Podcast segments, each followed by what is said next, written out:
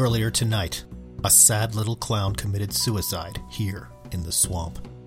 Now his ghost rises from the corpse to direct these four people and the macabre man thing in a kind of autobiographical drama with the swamp as the stage and his soul the price of admission.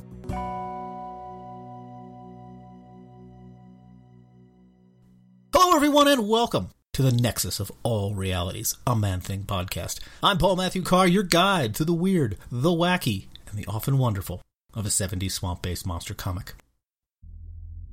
Today on the program, Man Thing number six, and When I Died. A conclusion of sorts to the saga of Daryl the depressed deceased clown we began last episode.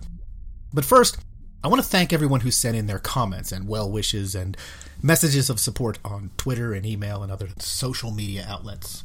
You guys have been great putting up with all my randomness and such, uh, and I really appreciate all the nice things you said about me and the show. Perhaps one day I will tell you the story of why it's been so random, but for now, it will have to suffice to simply say thank you. Also, uh, a little housekeeping. I will be moving the podcast feed to a different URL, so there may be some disruption. Uh, not sure, really. Uh, it's just one of those things where I started the podcast on a different website and I've just left it there. Uh, it, I, I've been reluctant to change it because I'm of the mind that if something's working, don't break it.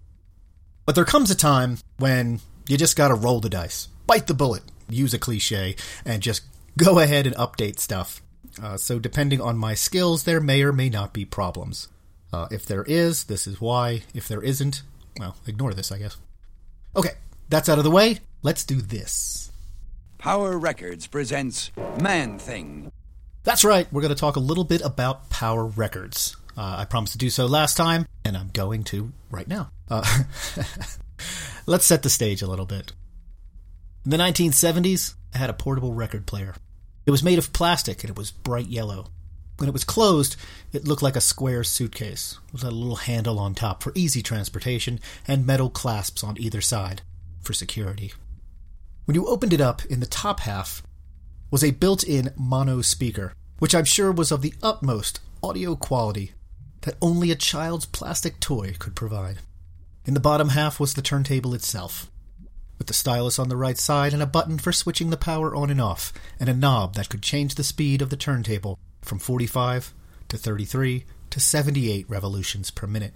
One of the more enjoyable aspects of this speed knob was to randomly change the speed of a particular record while listening to a song or story, making it sound either like the Chipmunks or the teachers from Charlie Brown.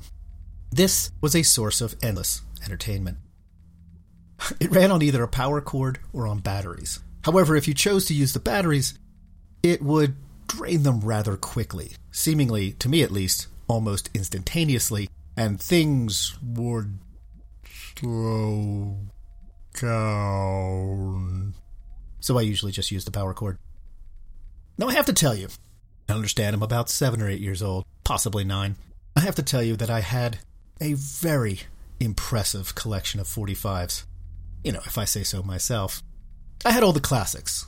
I had your Hello Muddah, Hello Faddah, Flying Purple People Eater, Bird is the Word, and of course the Witch Doctor, which includes that immortal phrase, ooh ee, ooh ah ah, ting tang, walla walla bing bang. Can't go wrong with something like that. Yeah, I think I had all one really needed as far as music was concerned. Actually, no, to, to, be quite honest, I had real music as well. Uh, I wasn't a you know complete loser. Uh, I had Beatles and Stones and Bowie, glam in general. Actually, it was I was real big into glam at the time, T Rex, Mott the Hoople, and such. But Bowie especially, because because well, I mean, he was a spaceman playing rock and roll. It doesn't get much more awesome than that. By far, though, my favorite record that I owned, and don't judge me here. I was like I said, I was like eight or nine. It was, of course, "Seasons in the Sun" by Terry Jacks. Yes, Listened to it over and over again. Couldn't get enough. It was sad. It was poignant. It was set to a catchy, upbeat tune. I loved it. And you know what? I'm going to say it. I'm going to say it proud. I still do. It's a great song. It never gets old. And and the sheer poetry of the thing. I mean, we had joy. We had fun. We had seasons in the sun. and the stars that we reached were just starfish on the beach. Oh, the 70s. The age of the singer songwriter. We shall never see its like again. but I but I feel I've strayed off topic. There is one last thing though about Seasons in the Sun that I want to mention. There is a musical transition that moves the song from verse to verse. It's it's a short little guitar riff that goes, you know, dum dum dum dum. That sound always reminded me of uh, of book and record sets because on those there would always be this musical cue to indicate when you had to turn the page as you were reading along. Uh, and that's what that always sounded like to me. The the Seasons in the Sun little guitar riff always reminds me of a book and record set. Seasons in the Sun, book and record set, new from Ronco. Uh, speaking of book and record sets, I owned several Power Records adaptations at the time. Boom! Brought it back to topic. I am really good at this. so, so what is Power Records, you might be asking yourself? Well, I'm going to tell you right after the break.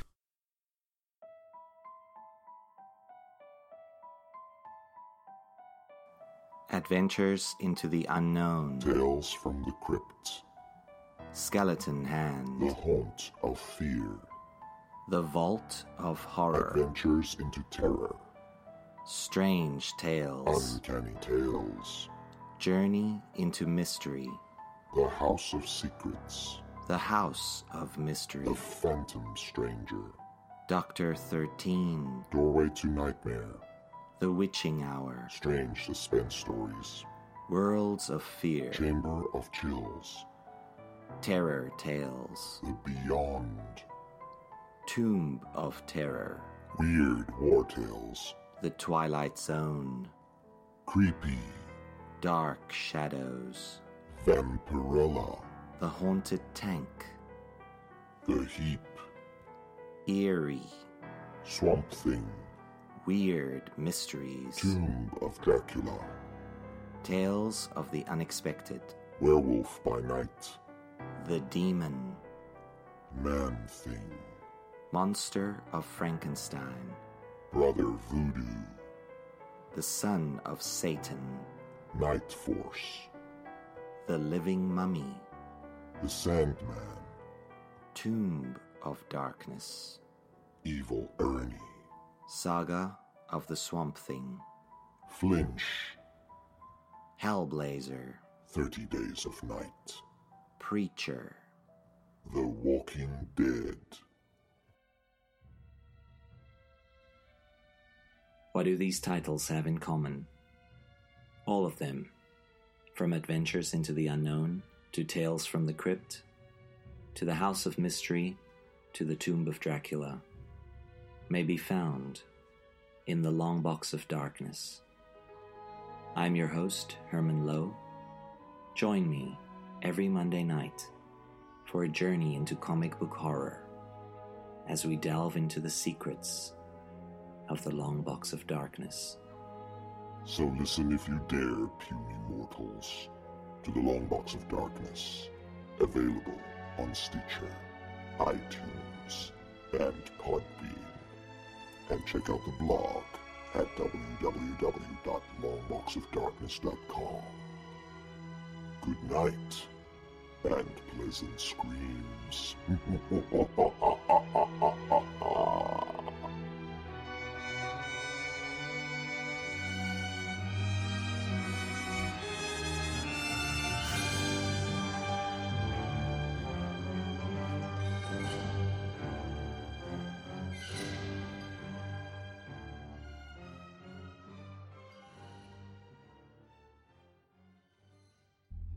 As I recounted last episode, I bought the comic Night of the Laughing Dead at the Bazaar of All Nations. But I bought the Power Records adaptation of that story, or actually it was bought for me, if you want to be specific, at Two Guys. Yes, that's a real place, or it was at one time. Two Guys was a department store chain in Philly and New Jersey that was started by some men. Can't remember how many. It was it was distinguished and remarkable for a few reasons. One, it had a great toy selection, full of Mego dolls, and it sold comic books on spinner racks. just great stuff in that toy section, as I recall.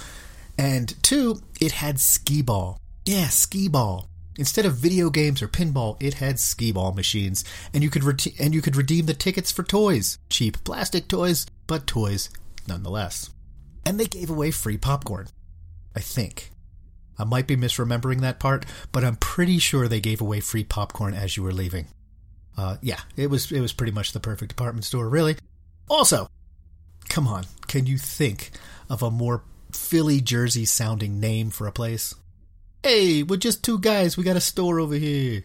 Hey, it's fine. You can come and shop if you want or not. No big whoop. We're just two guys, you know? Hey! so I got my Man Thing Power Record set at Two Guys.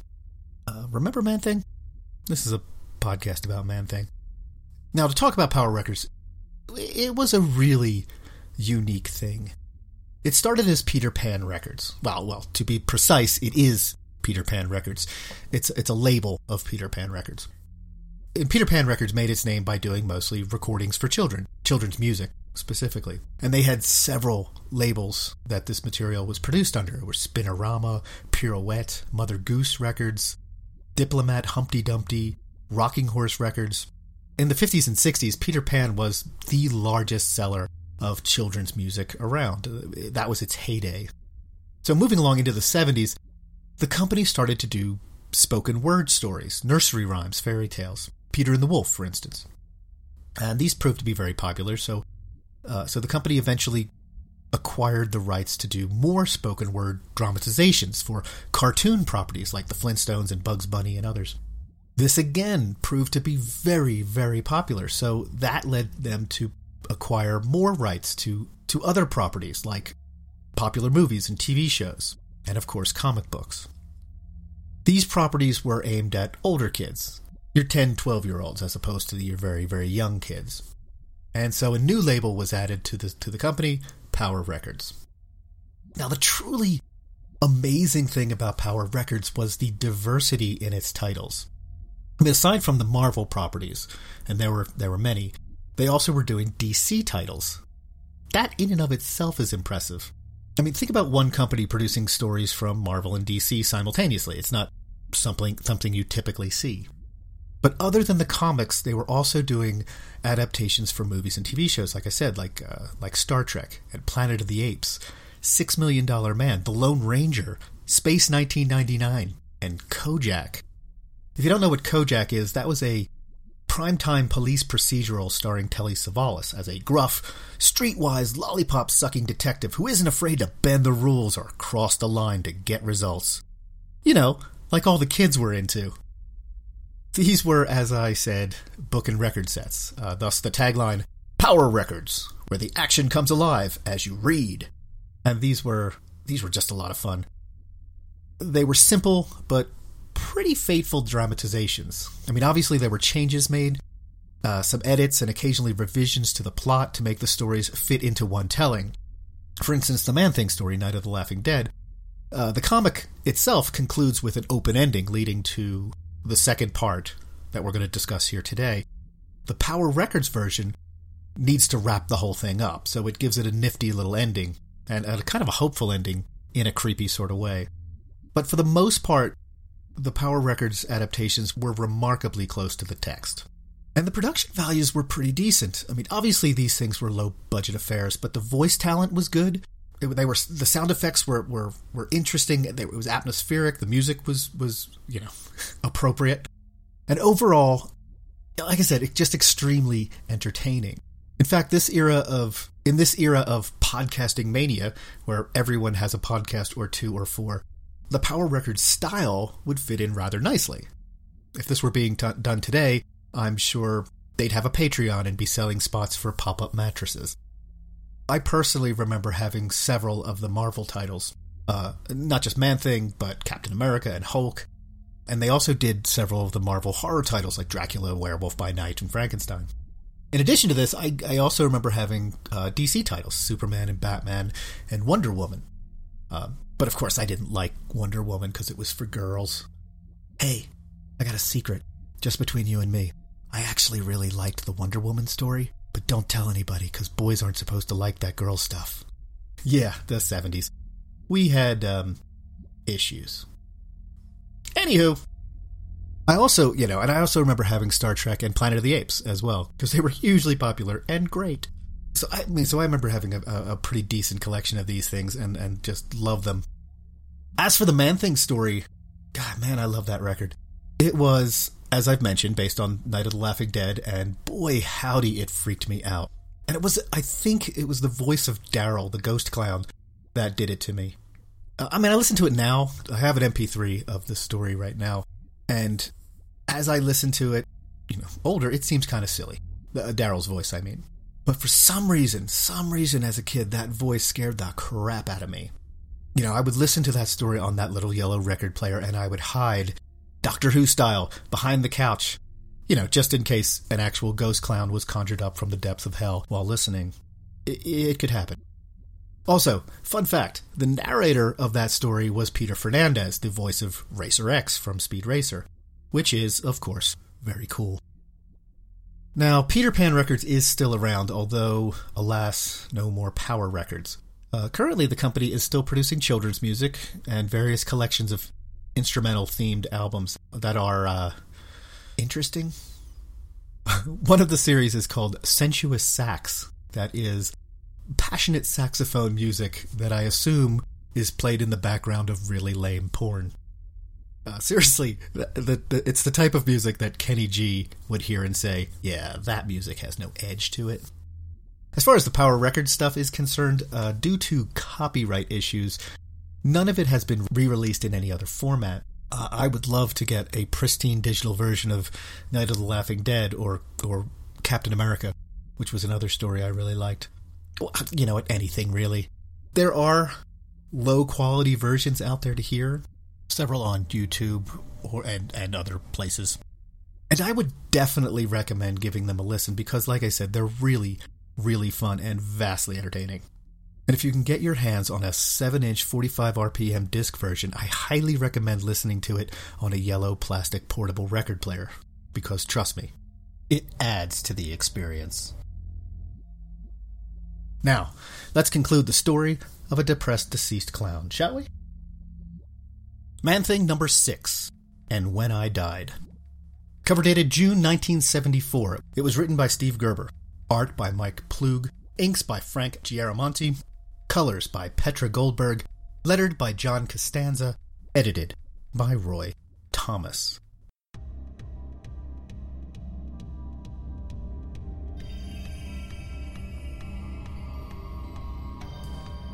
Deep in the swamp, a supernatural pageant is beginning. Daryl, the ghost clown, has gathered our heroes and villains to witness and participate in a trial for his everlasting soul. In addition to Man Thing, also present are Richard Rory, Ruth Hart, Isla, the high wire artist, Trag, the strongman, and Mr. Garvey, the circus owner who has inexplicably survived a fiery crash from last issue and stumbled in upon the proceedings. Each person will represent individuals from Daryl's past in a series of scenes replaying his life to three judges, shadowy hooded figures who watch with dispassionate eyes.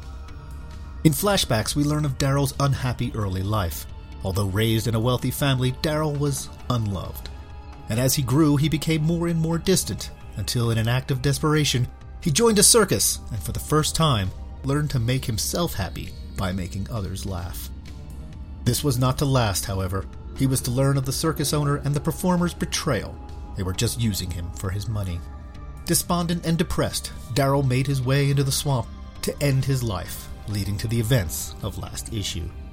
Hearing the story, the judges, who are revealed to be representatives from heaven, hell, and the realm between, they deem the clown unworthy of existence, and so he is sentenced to be removed from existence completely. Man Thing, however, having played the part of Daryl's inner demon, has felt the true nature of his soul. Conflicted as it may be, he knows there is good in Daryl. So he finds himself disagreeing with the ethereal bureaucrats, and fighting ensues. But just as it begins, Isla steps forward to end the madness. She explains that it was she who is to blame for not being honest with Daryl, for not being strong enough to tell him she loved him. Hearing her words, the cosmic representatives are moved, and they depart, but before they go, they gesture to the body of the clown, whose expression has changed from a look of sadness to a smile. And as Man Thing walks off into the swamp, Isla says these final words I'm looking, I'm just not believing. His expression has changed, he's smiling. Do you suppose they finally understood that a man who can inspire laughter and joy is the holiest man of all?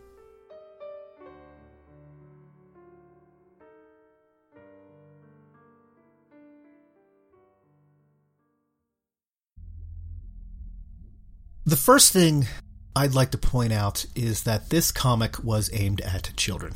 Comics in the 70s, the primary audience was kids.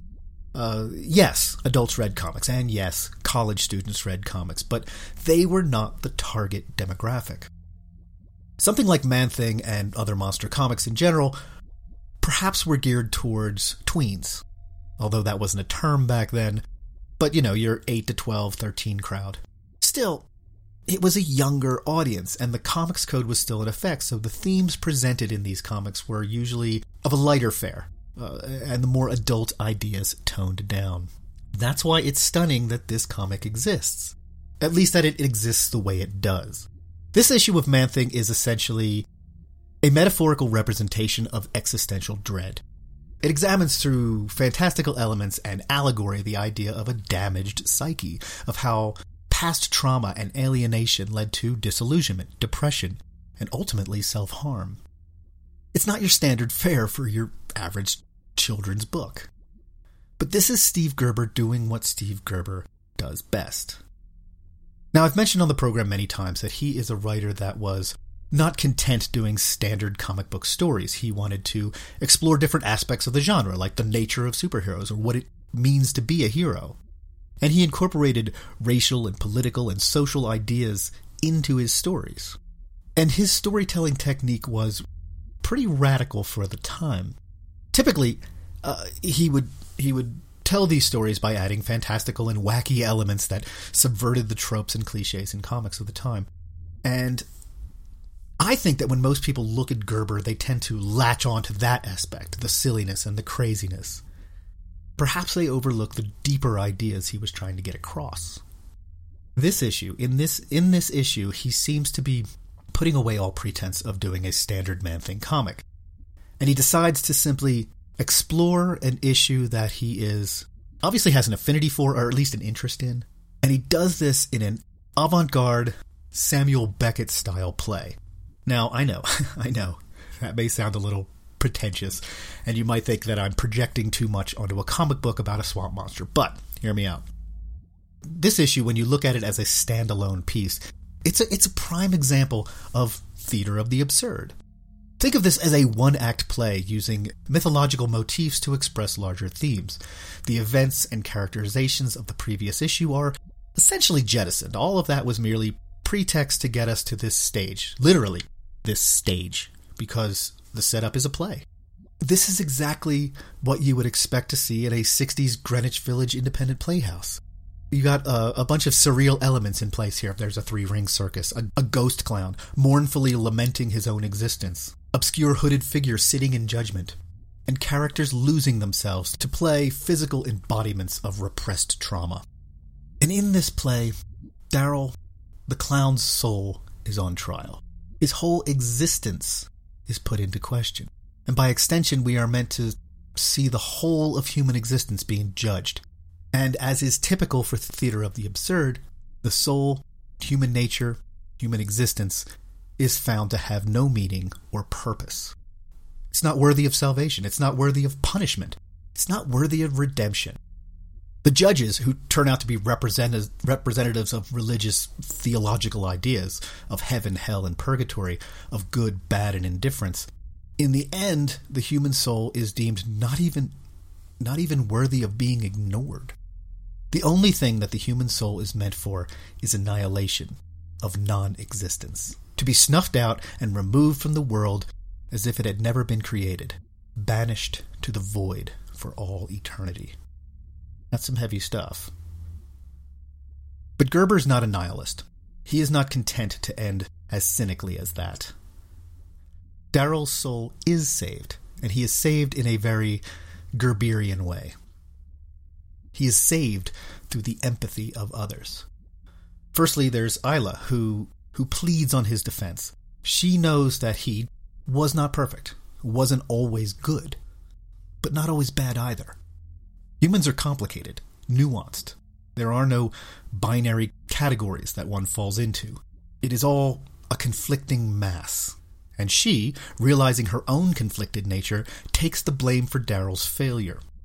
In doing so, she proves that, that in the end, human beings are worthy of redemption. Human nature is one of forgiveness and self sacrifice. And of course, there's Man himself, who also plays a role in Daryl's salvation.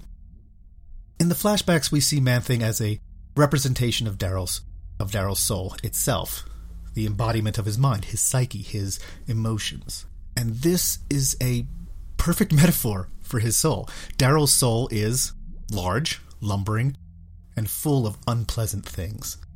His soul is mush and muck and grime, but also inside. He is caring and kind, full of empathy and the ability to feel what others feel. This is Man Thing in his most basic role, a conduit to understanding another. And it is because of this, because of empathy and understanding and forgiveness, that Daryl, the sad clown, the embodiment of the human soul, eventually finds peace. Not bad for a kid's comic, huh?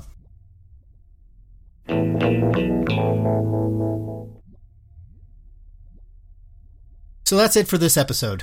Thank you all for listening, and I'm glad to be back doing the show again and getting overly philosophical about a swamp monster.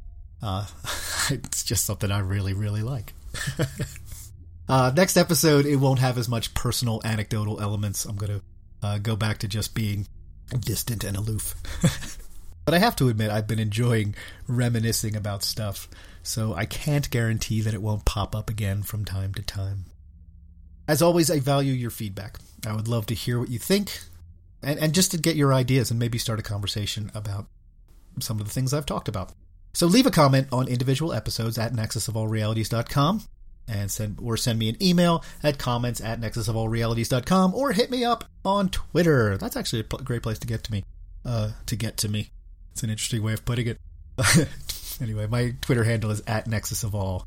Uh, thanks again, everybody. I hope you enjoyed listening uh, as much as I've enjoyed putting it together. I'll be back again in two weeks' time. Until then, see ya.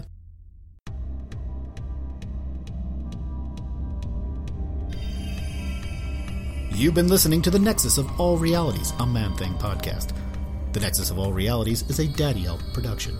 Man Thing and all related titles are copyright Marvel Comics, and no infringement is intended. The show can be found on iTunes, Stitcher, and Google Play. And if you head on over and leave a review, I'd appreciate it, and I'll be your best friend. You can contact the show via email at nexus at daddyelk.com or online at nexusofallrealities.com and leave a comment on individual episodes. You can also connect with the show on Twitter at Nexus of All. The Nexus of All Realities is for entertainment purposes only. Are you not entertained? Are you not entertained?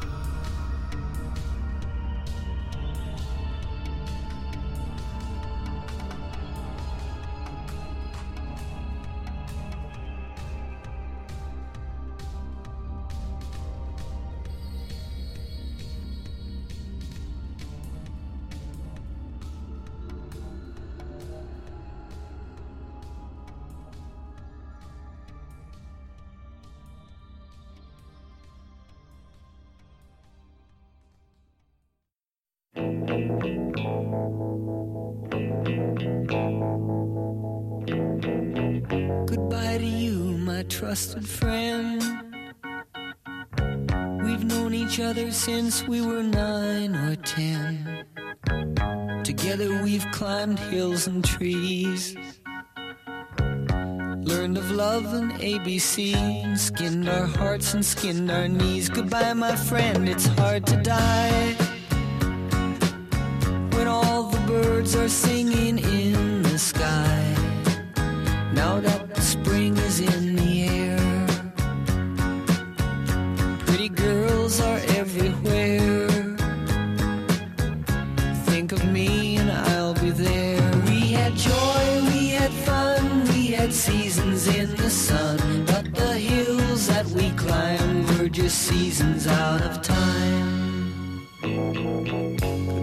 Papa, please pray for me. I was the black sheep of the family.